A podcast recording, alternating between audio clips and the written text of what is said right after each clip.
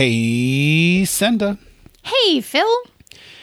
Do you want to uh, chit or chat? Uh, I think tonight I'm going to chit. Oh, then I'll take chat. Fantastic. Cue music.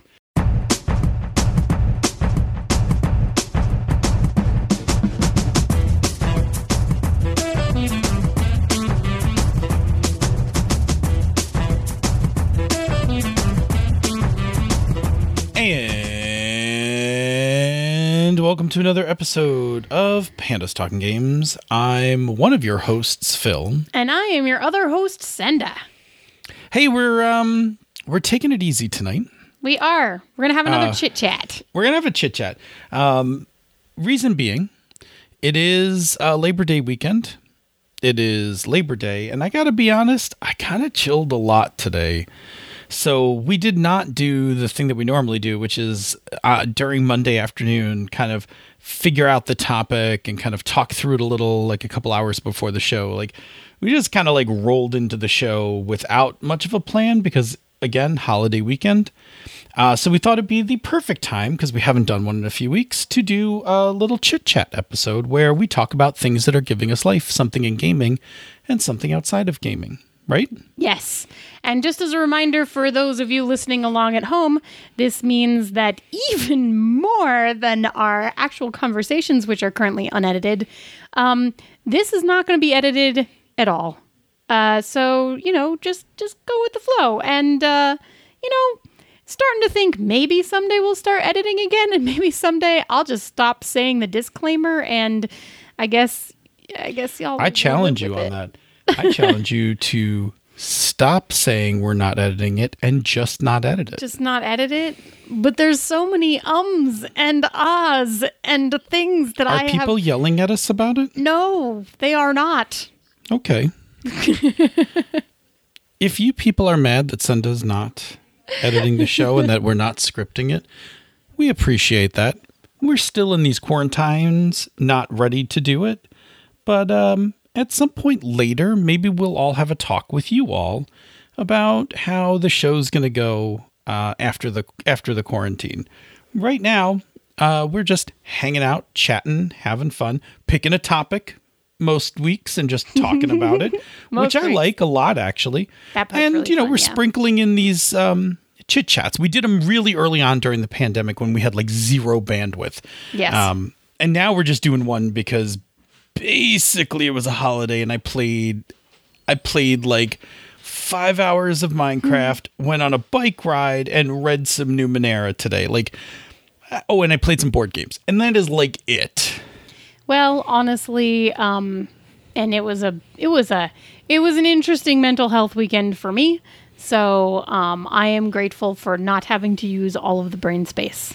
Yeah, so cool. So the format for tonight, uh, besides being unedited, is the chit chat episode is um, a discussion, and uh, we do uh, we each talk about a thing that is giving us life in gaming, and then we're gonna pick a thing that is giving us life outside of gaming, uh, and yours is food related, mine is not.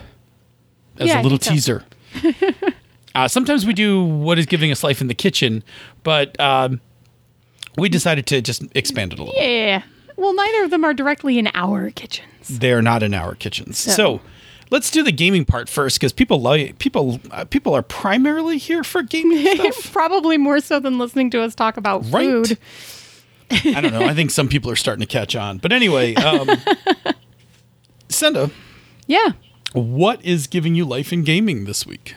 Well, so here's the thing. I th- I thought we thought uh, that we were gonna finish up our cartel game um, this last Thursday. Um, it had been gotten delayed, um, but it actually ended up getting last minute delayed again, which was fine because like real life stuff right now is like really real, and so you know people gotta prioritize things correctly, and that is like 100% fine and fair. But it means that we did not actually wrap up that cartel campaign that I'm very excited about the end of yet. Um, so I can't tell you that that is the thing that's giving me life in gaming. Um, what we did instead um, was uh, the kind of weird mush that my game group tends to come up with. And basically, where I'm going with this is um, we ended up doing a lot of collaborative world building to create a weird little setting for us to play some scenes through. Um, and there's something really magical about doing collaborative world building, especially in um, a group that you trust, um, because it makes it easy to take risks. It makes it easy to say no if you need to, right? Um, and it makes it easy to accept a no if you hear one, right? Like that it's not anything personal, um, because there's there's trust among the humans who are who are just in that group, right? So, um, long story short, we ended up creating a we wanted to make a Hallmark holiday special as recreated by robots who don't have emotions and only understood the human world through the lens of having seen Hallmark movies because all other media had been destroyed, um, and Top Gun. So Uh, how did end Top Gun get in there?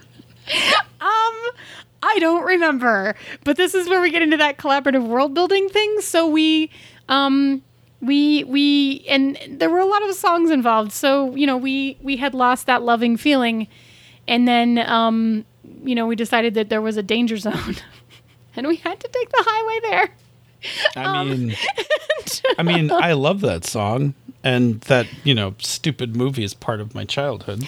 Well, you know, so it just it just um it ended up being a weird meld of like um Hallmark movie, weird sci-fi half in the digital world, half in the real world, um robots.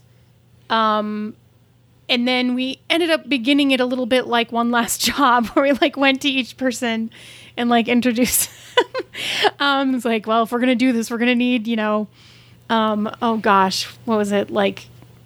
OMW 69, right?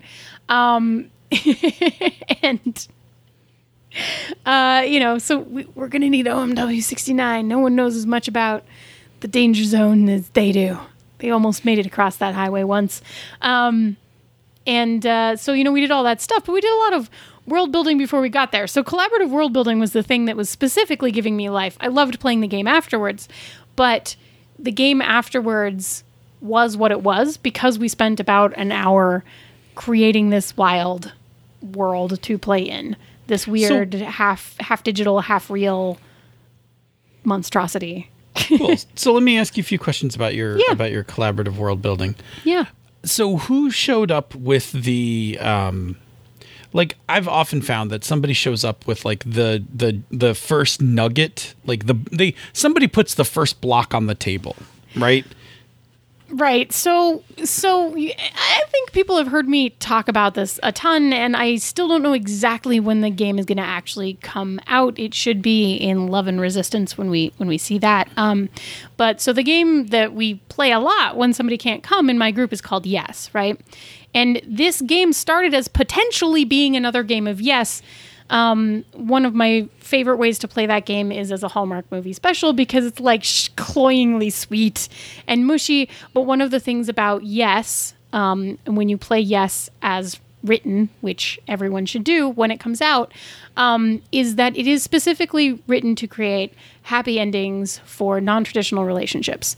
Um, and I adore it. So, like the time before this, when we couldn't finish Cartel, we actually did a Hallmark movie special. Instead of Christmas, it was Halloween. And we had a cute little triad, right? We had the dentist who came back into town who hated Halloween. And he had to learn how to love Halloween again in his heart at his dad's pumpkin farm, where like there was the girl who worked at the uh, haunted house and like the guy who ran the things.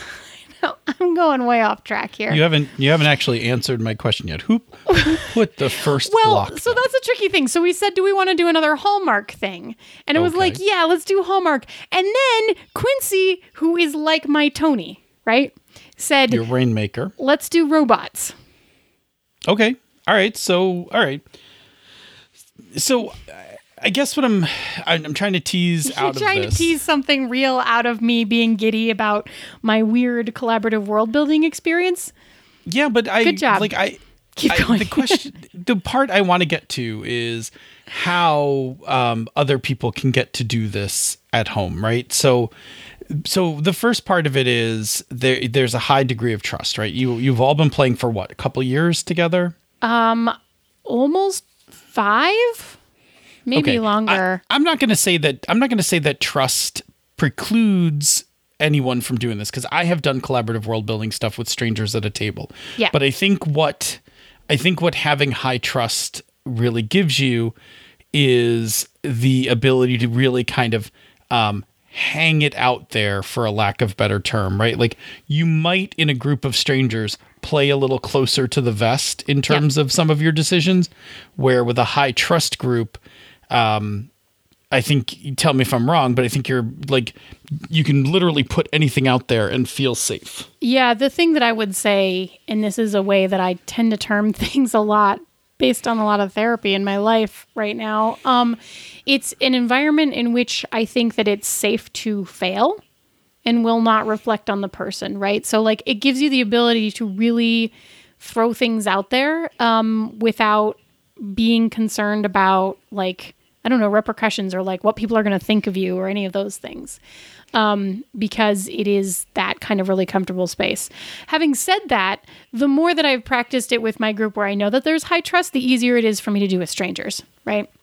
Um, I do think that brainstorming and collaborative world building in this sense and being able to throw things at a wall until they stick, um, it doesn't necessarily sound like a skill, but it is. It is something that you can actually do and practice.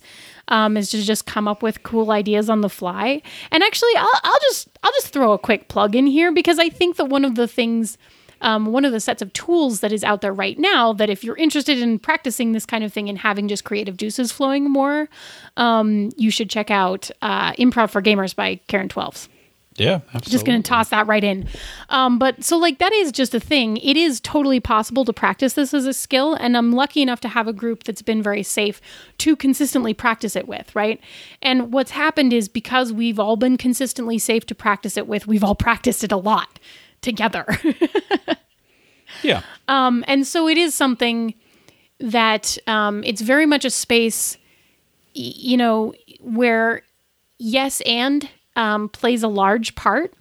It is not the only thing that comes in, though, right? Like, we absolutely have no but moments. And at a gaming table, I think that that is perfectly acceptable. So, Um, do you guys take everything in? Like, were was there any suggestion during the collaborative world building where people were like, ah, but not that?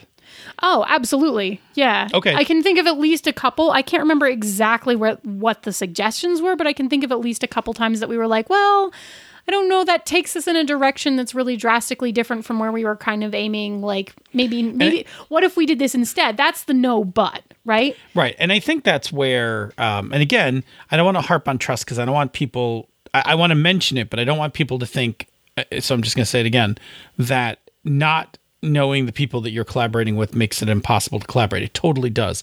What that high trust does is it lets, um, it lets the person know, it lets the person who put the idea out there that's getting kind of, um, turned down and it is okay to turn down ideas when you're collaborative building something that it's not personal Yeah.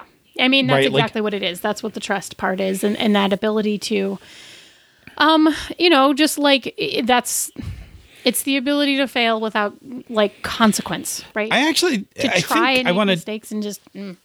I want to tease that out a bit because I think that's actually really important, right? Like, there's um, when we talk a lot about collaboration, when we do, when we've talked about it on Misdirected Mark, um, written articles about it, we talk about.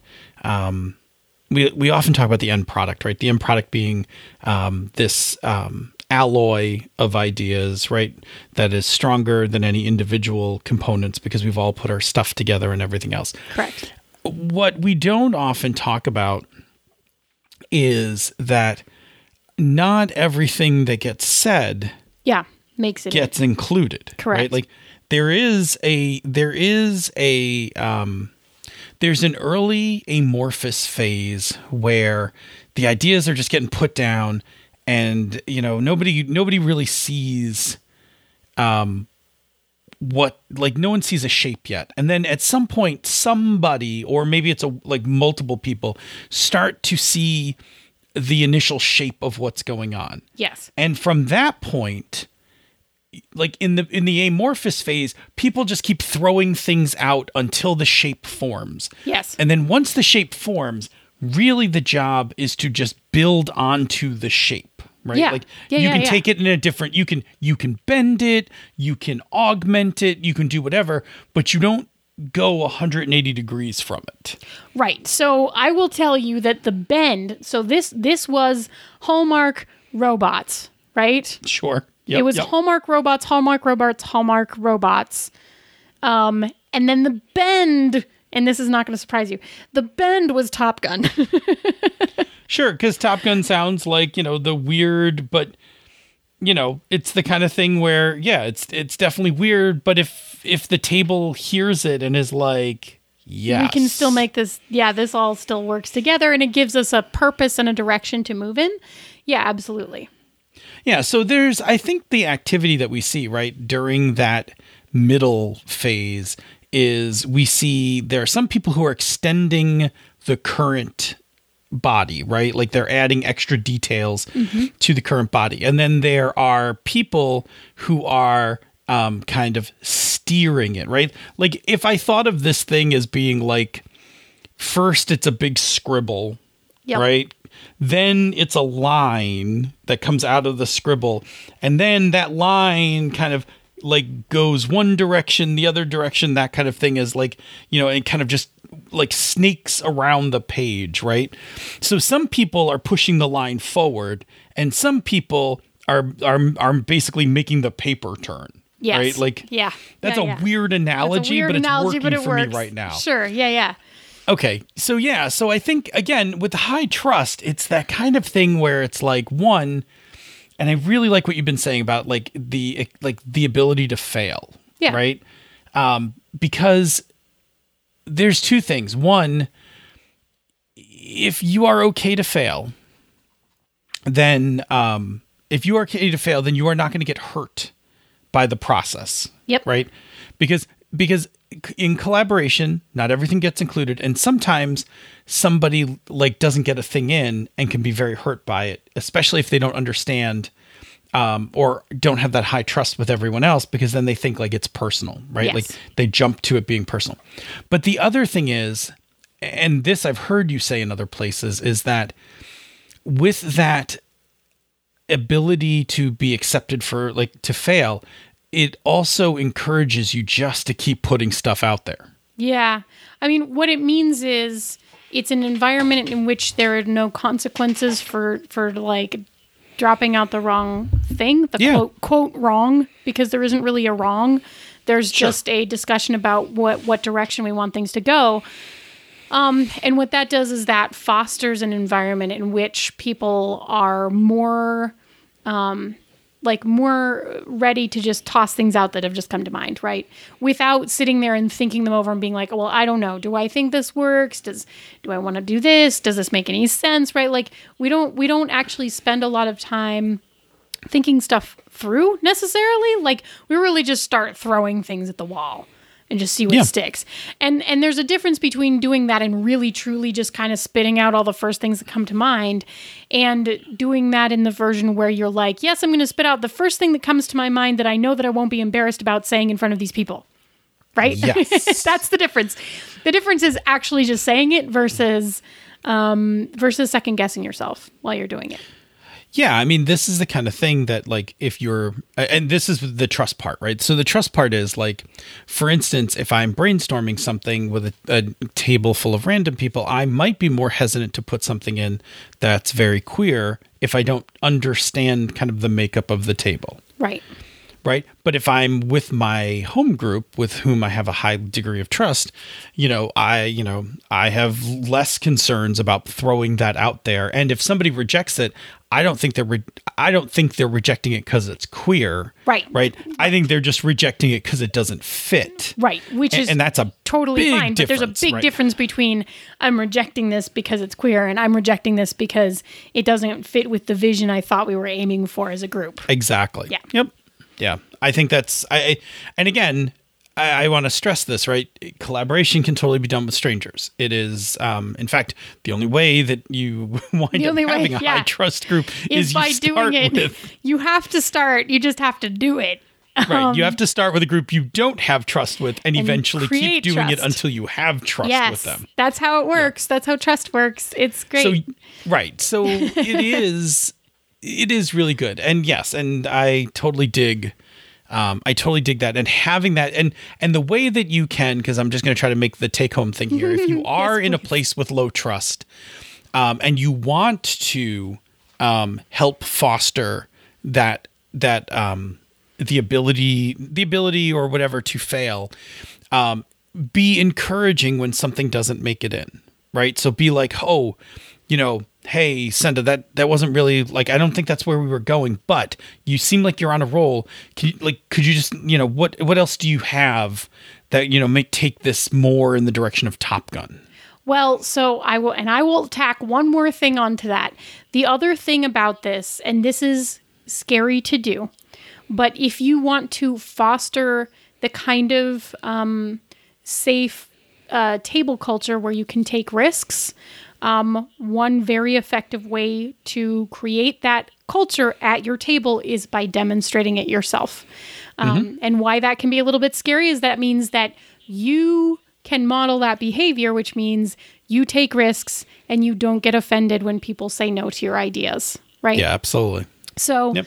um, if you are in a place where you're comfortable doing that, um, I highly recommend it. You can you can create a pretty decent table culture with people pretty quickly by demonstrating that kind of behavior at the table because you can immediately demonstrate that it's okay to fail, and other people will pick up on that whether they understand that they're picking up on that or not.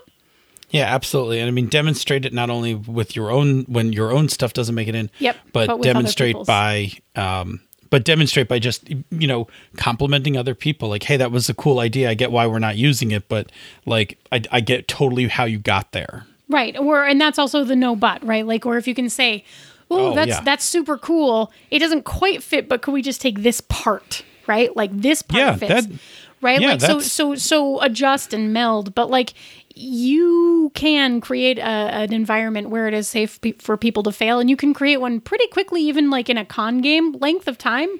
Um you won't have the same depth, but like you can start that stuff pretty quickly and um it but it does require that you take the first trust fall a lot of times so you know if you're willing to do it do it anyway phil tell me about what's giving you life in gaming because for me it's apparently uh, risk taking and uh, safety to fail which is like always true for me in gaming I, I dig it. I dig it.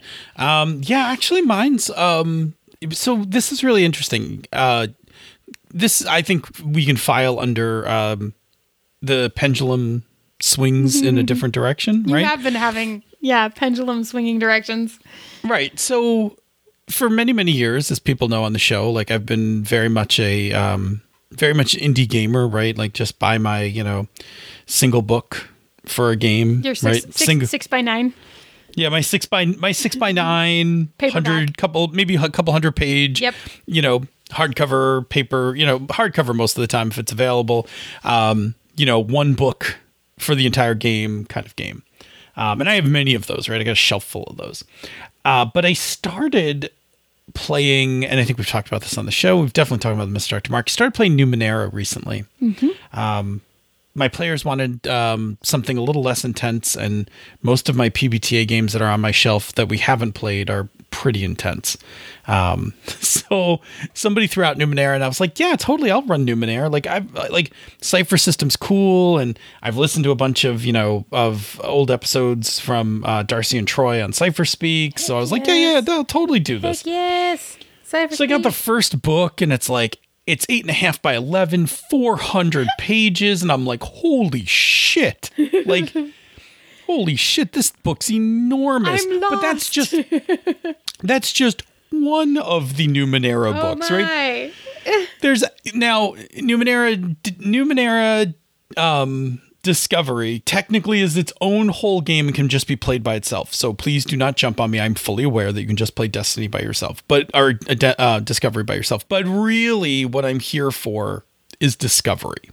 Um, Discovery is the second part of the book, and and Monte Cook um, penned in the introduction that this was the other part of the game that he really wanted to explore, but they didn't do it initially when they released the game. And it's about community and community building. And um, it's got kind of these Minecraft Fallout elements of like taking a community and building it up and adding it to things, which really jives. Like, it really like like is in sync with my um, already um, love of uh, going back to the 90s game underground of community building mm-hmm. and carrying that through myself and my own design for hydro hackers. Um, i was totally down. In fact during our session zero the players specifically said they did not want to um, just travel the world. They wanted to uh, be part of a community yeah. They had a very, they all three of them had a very strong, uh, we would like to be part of a community vibe. Um, in their game. And I was like, yes, I am also down for that and am willing to um, support that as well. So I picked up the second 400 page, eight and a half by 11 book, which I've now started reading. Oof. And on top of it, Oof. There's like 20 plus more supplements for this game, right? Like adventures and like just informational supplements and extra cyphers. And, I have it has been a long time since I played a game that was an actual full on game line. Yeah. Right? Like like a full like, professional. Yeah, like we indie folk, like we indie folk play games like, well, I got this one game and this will be the only amount of this game that'll ever be made ever again. Hey, Headspace um, has like the game and then like settings. Like one book. I know. No, no, there's a book of settings. That's what I'm saying. I know. I did. One, I did one extra book for it. I wrote that. Yes, forward. I'm aware. I'm aware you wrote that forward. Um, but most games like we play have like core book, maybe one more book. Yes. But not really too many more. Masks no. would be a notable exception, but I didn't even use the other books for masks. I just used the core book. So anyway, it's interesting, and what's giving me life is like there is an abundance of information here for like for me to use. I'm I don't need to use all of it, but as like my interests in this world kind of come about, I like I mean I would have been totally comfortable making stuff up on my own, but I also like the idea of just kind of kicking back and reading um about some of the other parts of the world and getting ideas for my own stuff that I'm going to, you know, write for the players. Yeah. So like, you know, I like for instance the data sphere. Like I think the idea that there's been this like leftover information net, you know, left over from a previous um, civilization that's just kind of still existing and hanging in the air um, is utterly fascinating. And while I could totally come up with all that stuff, there's a whole book dedicated to the data sphere and another one to other dimensions and another one for underwater and like on and on and on and on and it's and I'll never get to play them all and they probably won't buy all of them in physical. I think I will buy a number of them in um, PDF and I have a number of them in PDF from bundles of holding and things like that. Um but I'm I'm liking especially as I'm crunched on time, I'm liking the idea that um, I can just go uh, check out a book for some more info on parts of a game uh, while working on the like while working on my like my interpretation of it. Yeah. But it means um especially in these quarantine times some of the responsibility for being immediately and fully creative is removed from you. You get to expand on other people's creativity. Yeah. It it, it definitely takes off the um it definitely takes off that that burden. And again, in a um now I'm we're still indie players playing this like yeah, yeah, you know yeah. mostly traditional game. So our you know our session one had leading questions about the um, town and city that you know we answered to create a, a, small network of NPCs and connections between NPCs and locations and things like that. Because like I'm never going to not, not yeah right I'm never going to not do that in a game. But I am enjoying. I guess what I I guess what I'm enjoying is I'm enjoying the vastness of this game. Like so much of so much of my play over the last couple years has been very small in terms of like how much world is covered in a game. Like my Masks game took place mostly in Halcyon City, although the end of it took place across several um, different decades as the players shot back in time. Well, it was still kind of Halcyon City, right? Um, It was oh, it was oh, it was always Halcyon City. You know, Right, and you know, like games like Cartel, you play like in one locate, like you know, one city, oh and boy. uh, you know, and and on top of that, like a lot of the indie games that we played, like especially PBTA games, don't come with their own settings, right? Like Hydra Hackers is one of those exceptions where I was like, no, there's an actual setting for this game, and it's a PBTA game, right? Like it's, um, so Where they come with but I mean- multiple settings. what's that? Where they come with multiple settings, right? Yeah, well, they come with no, they, they, come with, yeah. I mean, they don't really come with full settings. They come with like, they come with like Directions. cubes, Oh yeah, that's fair. That's true. right? Like, I'll take it. Like, I love it. Yeah, like you're gonna build out the rest yourself. And don't get me wrong, I love those things. We've I've used tons of them, right?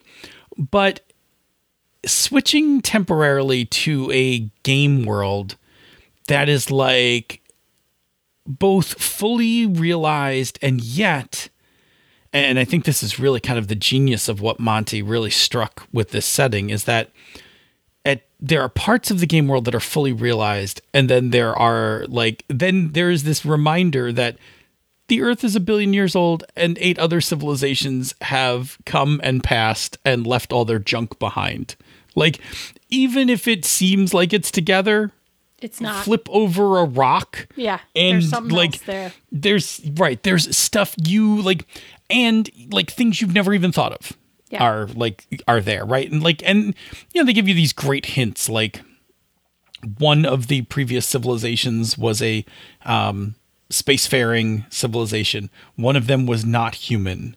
Um you know one of them one of them um one of them was able to actually change the orbit of the earth and fix the sun from burning out um like they give you just a list and they don't tell you like Like anything else about these civilizations, really? for as much material that exists out there, it's about the present world, the ninth world, as they call it. Yeah. They don't delve into like the first world or the second world and tell you stuff. They just, that stuff is all um, open to interpretation and we're not, you know, like we don't get specific about this because it just leaves it open and you know leave and leaves the game master room to decide. Like if you want to set some things about the past worlds like it's totally up to you. I, i'm going to set some stuff up for my setting a little bit about some of the past worlds. I mean we won't say like which ones they are but there's going to be some rhyme or reason to some of the stuff that happens. Right. um, in in the setting area that we're playing in. Um, but I find it utter, you know, like I find it fascinating, and I, you know, um, they've done an amazing job of both being detailed and then still left like plenty of of like gaps in the game where it's just like, yeah. There's this thing out in a field, and it's 200. It's this 200 foot tall machine that hasn't worked ever, but used to do something in the past that's it. Like like moving along. Next thing on the list. Like so it, it it's um So, would you say that Yeah. the books are working to instill the same sense of wonder and exploration in you that you are then working to create for your players? yeah. I think what I really like about it is I I like that. Now you know me. I I'm kind of a purist when I when I play games because I like to try to play. I like to try to play the games as played. But in this case, I'm trying to I'm trying to be true to the setting in the way that Monte Cook Games, because I'm going to say Monte Cook Games because everybody has contributed um, to that world, right? The way that they the way that they built the world, and so what's really nice with the supplements is the supplements kind of help you um, stay in, like they help you find the edges. That's fair. And they give you a sandbox to play in then. a very big sandbox and as much of it as they detail for you they later show you like they've only detailed a corner of it like there's still like three quarters of it that they haven't detailed Right. Cool. Well, Totally giving me life. All right, tell me. So I guess the takeaway from this is yeah. What's your takeaway? takeaway from this is that um, if you are if you are an indie gamer and you haven't played anything more traditional in a while, um, you might find it refreshing to play a, an actual setting, like an actual fully realized setting, uh, and just make your stories inside of it. It is its own form of constrained crea- creativity. Yeah. Yeah. It's fascinating that our two giving us life things tonight are almost completely at odds. It's it's really I it's really interesting because right now my repertoire of games is incredibly traditional. I'm like, you're playing DCC Forbidden Lands, and the most out there thing that you're playing right now is Numenera. I I am aware, right? Like It's a I little like, wild. it's just what's feeding me right now. no, it's right? great. Like, I'm it's- glad that it is. But yeah. Anyway, so let's talk about things that are giving us life outside of gaming. Mm-hmm. And do you want to go first? Sure. I think I may have waxed poetic about this before. Certainly I have on Twitter. Certainly I have to you over and over Oh, again. oh, you have. Oh boy. There's this poke place across Yeah. from my office. And now that I am going into my office um, sometimes um, around like child school schedules and stuff. But now that I am going into my office sometimes, um, I haven't even eaten anywhere else. It's so good. It is so unbelievably good. It's so good that I came home having eaten it two days in a row last week. I came home and I went to bed that night. And as I laid there in the dark, I thought, ah, dreams of poke. Mmm. Yeah. Delicious. Um, I want to um, I want to just quickly be definition panda. Uh huh. Um, just because um, some people might not be familiar with poke. Oh, sure. That's true. um, so Please define Oh Ye Panda. So poke, Hawaiian for to slice or to cut crosswise into pieces. I'm just reading this right off Wikipedia, right? Sure. Sometimes stylized poke for blah blah blah. Okay, uh, poke is diced raw fish served either as an appetizer or a main course, and is one of the main dishes of native Hawaiian cuisine. Traditional form. Okay, so then traditional forms include tuna, octopus. Um, uh, let's see. I'm looking for some other uh, things, but essentially, it is um, it's raw fish and uh, uh, cut yep, usually cut up into chunks. generally standard found on a rice bowl. You can always get it on like greens instead as a salad kind of thing. Around around here, at least you can.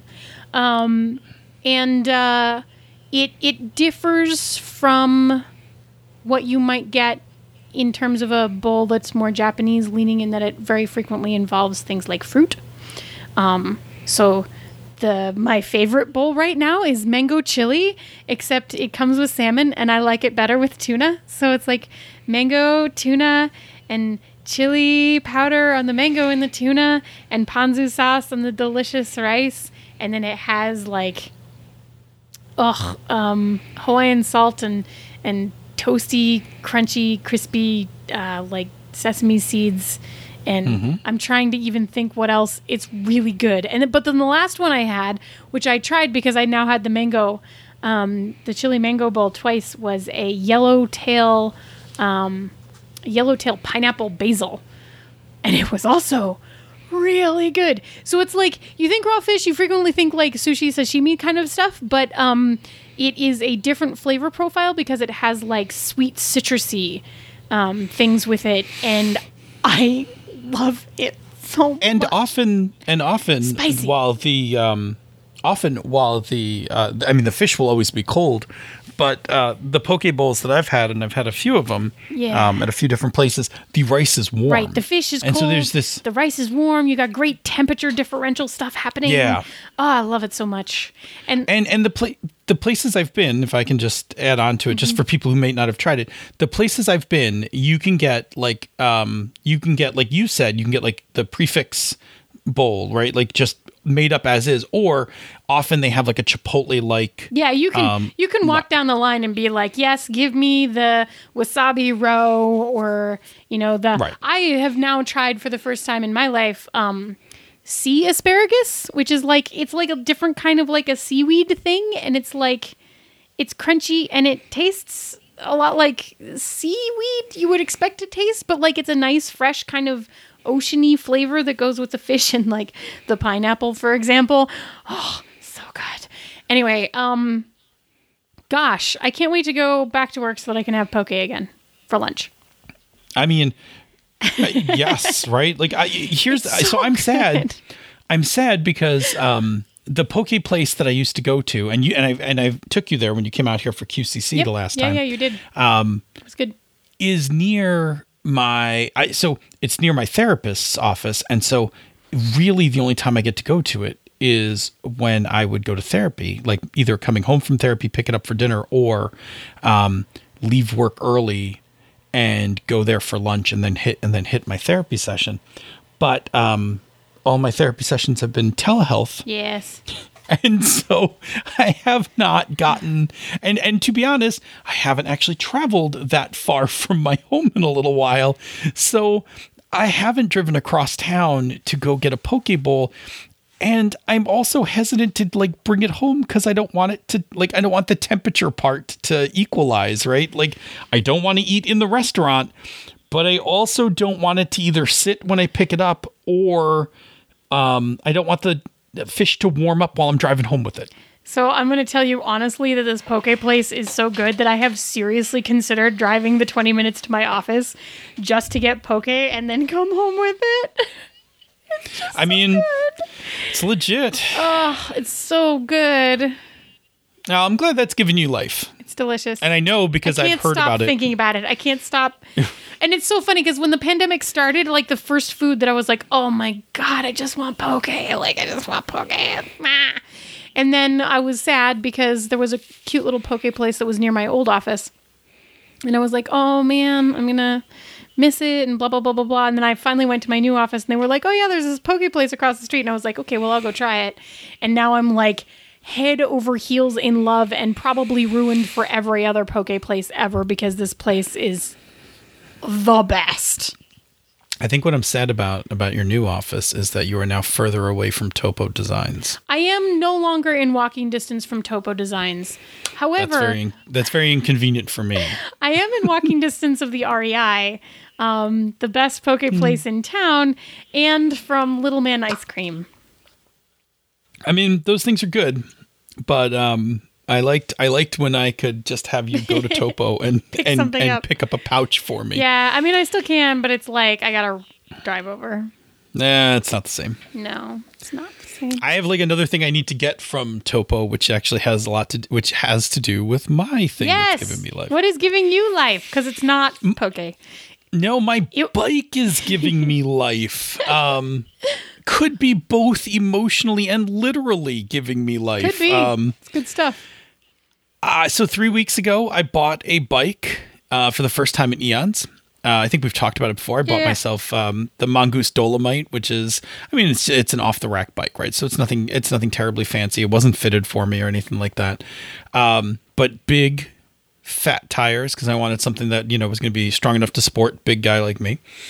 And um, over the last couple weeks, so first of all, I, I think in 21, I've had the bike for 21 days. I've ridden it 20 times. Yes, which is Uh, not 20 times. I've ridden it 20 days because Yes. there was one day it was raining. There have been a couple days where I've ridden it. I've, I've rode it more than once. So I can't say how many times, but I've been riding for three weeks straight. And all along the way, I've been making modifications to the bike. I've been buying aftermarket parts. Like I bought myself a much more, I bought myself a much more comfortable seat. the seat sounded Um, like it was problematic. the seat was not good. I didn't realize how not good it was until I put the other one on. But I did that one on day three, right? I had the bike for three days. I put a new seat on it and was like, well, that solved one problem. Yep. But I just recently this week um, put a stem riser to raise my handlebars up. And that was um, and these are the things again. If you get your bike size, you don't have to fuss like fu- fuss with. But also, I w- didn't want to spend that much money on my first bike. Well, yeah, and you Um, didn't know that you were going to fall head over heels in love with it. So. Correct. My next bike I will spend some money on, but um, so the stem riser uh, allows me to actually like sit up a bit more, and I don't have to lean onto the handlebars riding, uh, which makes um, riding a lot more comfortable. And um, I went from uh, wobbly riding to the end of my block on the first day. Uh, not even turning the bike around, like getting off, turning it, and riding it back down the street. Um, to uh, finishing a 2.3 mile ride uh, today, which I'm totally going to do again tomorrow Heck yes. Uh, and uh and I'm just loving it. Like I every day I get like excited to get out there on my bike, but on top of that, like I am physically doing better. Like physically I am uh I'm not only feeling better, but and I haven't weighed myself because I didn't want to jinx, jinx it, but I think I'm losing weight. I mean, it wouldn't surprise me at all, right? I, I think I might be losing weight. I don't want to jinx it, so I, I and I and I don't even care because if I if I'm not losing weight, I don't care. My heart rate has been point, up, yeah. and I'm feeling great about it, and and I want to do it, and I know it's I know those rides are healthy. Like I know my heart's beating, um, because I have my Fitbit with the heart rate monitor on it, so I know I'm getting good heart rates and stuff, and so I have.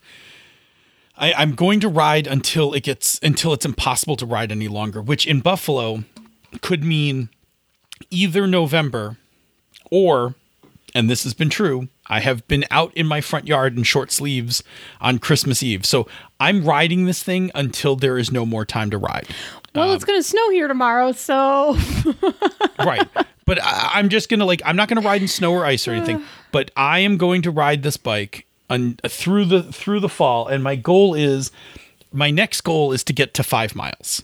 Yep. That's my I'm I'm kind of building up. I would like to get to five miles, um, which could essentially would could be two laps of this one ride yeah. which would be interesting. Um, but I really want that's that's my goal is I'd like to get to five miles, a five mile ride, and then I'll have to winter, you know, put the bike away for the winter. I'm gonna, I'm panicking about what I'm going to do in the winter time for exercise. Yeah. Um, and then as soon as the roads clear up again, like I'm the hell out there in the spring.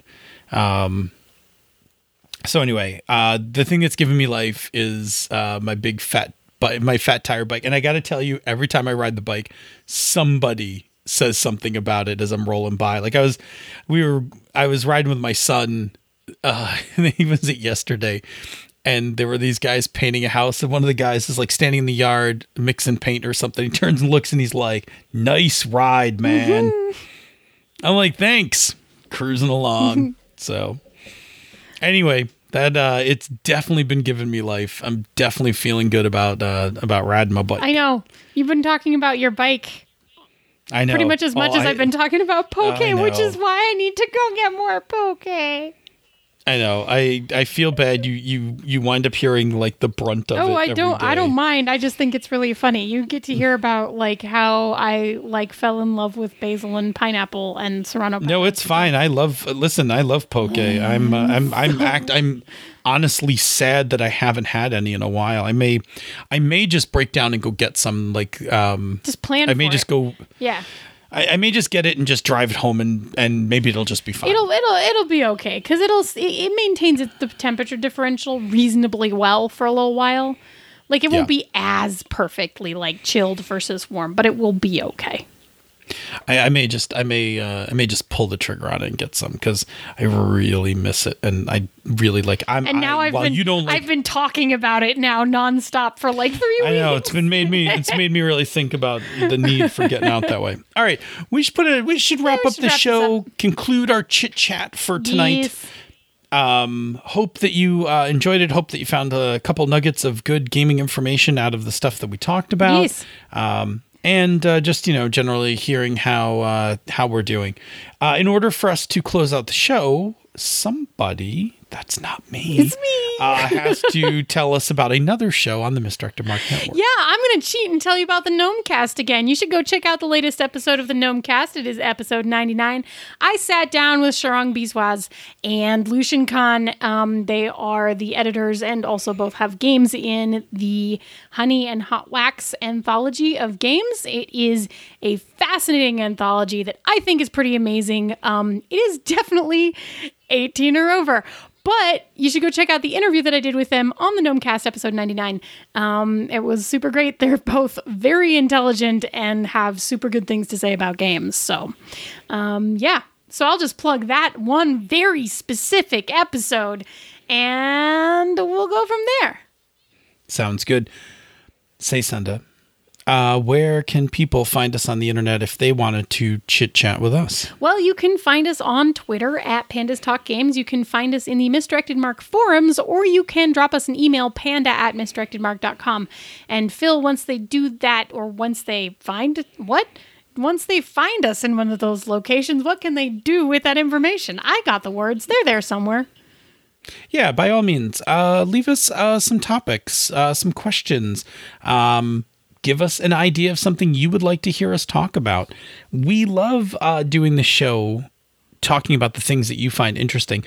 Occasionally, we do these chit chat episodes when we're, you know, when the tank's a little empty. But uh, over the past couple weeks, we've been taking your ideas and folding them back into shows, uh, and it's been fantastic. Again, it's uh, like if we sit around, we would literally just do a show about cooking, a little bit of gaming, and you know, The ditch lilies. eating and d- ditch Poke, lilies and eating ditch game. lilies. Poke, yeah.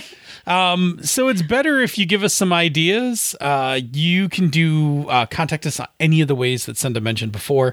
Uh, you don't even have to try too hard. Uh, y- you can ask us a specific question. You can just throw us a general topic like, "Hey, you know, what are your thoughts on blank?" Whatever, it's fine. Um, we're super talkative, so once we have something to latch onto, we'll fill We'll the fill time. the time. We're good at filling time. We don't do Yes. dead air in this podcast. No, we do not. if you like what we do here elsewhere on the Misdirected Mark Network, please consider supporting our Patreon campaign. Uh, your patronage is what keeps everything running in the Misdirected Mark Network, um, from our bandwidth to our server costs to backups and all that stuff. Uh, we greatly appreciate all of the support uh, that you give. Uh, in return, um, we invite you to come join our Slack Room for Life, which is a fine group of humans talking about life in general, role playing games, cooking, all sorts of stuff. Um, we have a Friday. Um, we have a Friday meetup on uh, on Zoom where um, you can just come join us and hang out with us on Zoom. Uh, that's a lot of fun. Uh, it's uh, that one's twelve thirty uh, p.m. Eastern, so adjust for your own uh, time zones. Uh, you get the bonus outtakes from this show. You get the um, you get the after show from the misdirected mark. Uh, and uh, when this you know pandemic is over, there'll be some goodies out there for you as we do some other stuff through uh, our publishing arm and things like that. Uh, but in the meantime, um, really come check us out on the uh, Slack Room for Life. Um, it's just such a great group of people, and I love I love going there every day uh, and checking in with everyone. Anyway, there's another thing you can do. Helps the show immensely. It um, it fulfills our uh, very successful, blisteringly successful marketing campaign for 2020 um, if you listen to us, you will love us. Um, and that is, uh, we need you to get other people to listen to us. So, of course, you should totally um, make your friends, family, anyone who you play games with listen to us. You should totally do that. We give you permission. Um, but in addition, there's another thing you can do that can also help people you don't who don't know you and who don't know us find out about us and Senda's going to tell you what that thing is. You can leave us a rating or review on Apple Podcasts or the podcatcher of your choice.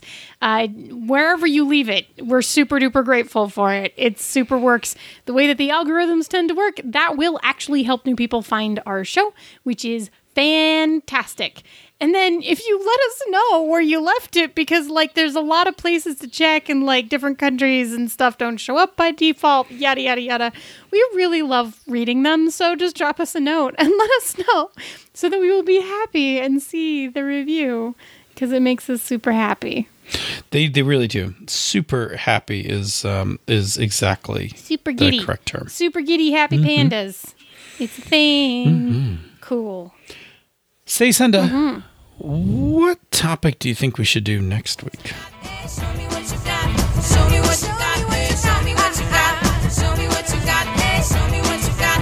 Show me what you got. eh, Show me what you got. Show me what you got. eh, Show me what you got. eh, Show me This show is a joint production of She's a Super Geek and Misdirected Mark Productions, the media arm of Encoded Designs. Show me what you got. Show me what you got. Show me what you got. eh, Show me what you got. Show me what you got. eh, Show me what you got. Show me what you got. Eee. Click click click goes the click. Click Mm-hmm. click. Click goes the click. Yeah, everything looks good. Whew. I almost made pretzels tonight. Almost? Why didn't you make pretzels? Eh, I don't know. Oh, because I went out to I had Dairy Queen for Oh, that's fair. dessert. I'm not gonna have ice cream and pretzels in one night. That's indulgent. Well, so I cleaned out the freezer today because it was a disaster and I had literally no idea what was in there. And I threw out an unfortunate amount of very freezer burned chicken, which made me very sad, but it was also no longer edible. But I also discovered like Christmas cookies, and I don't even know if they were from last year or the year before, but I like just pulled them out. I was like, you know what? We're either going to eat these or they're going to be fine, or we're going to take one bite and they're going to be freezer burned. But either way, they need to not be in my freezer anymore. that we did that um with uh with our freezer. We had a bunch of food stocked up from the pandemic. Yeah, that's Like exactly. the beginning had- of the pandemic. I had so much chicken from the beginning of the pandemic when it was Yeah. hard to find chicken that every time I, I saw it, I bought it, but then I ended up not using it. We had like a bunch roll. of like we had a bunch of meals that I think we made early on, um, and then we're like we ate them like we ate some of them again, but then it was like you know what, these have been in here for a few months. Time to turn all this over, put some new stuff in there. I can't tell you how much pork there is in my freezer right now. Let me remind the audience that I don't eat pork.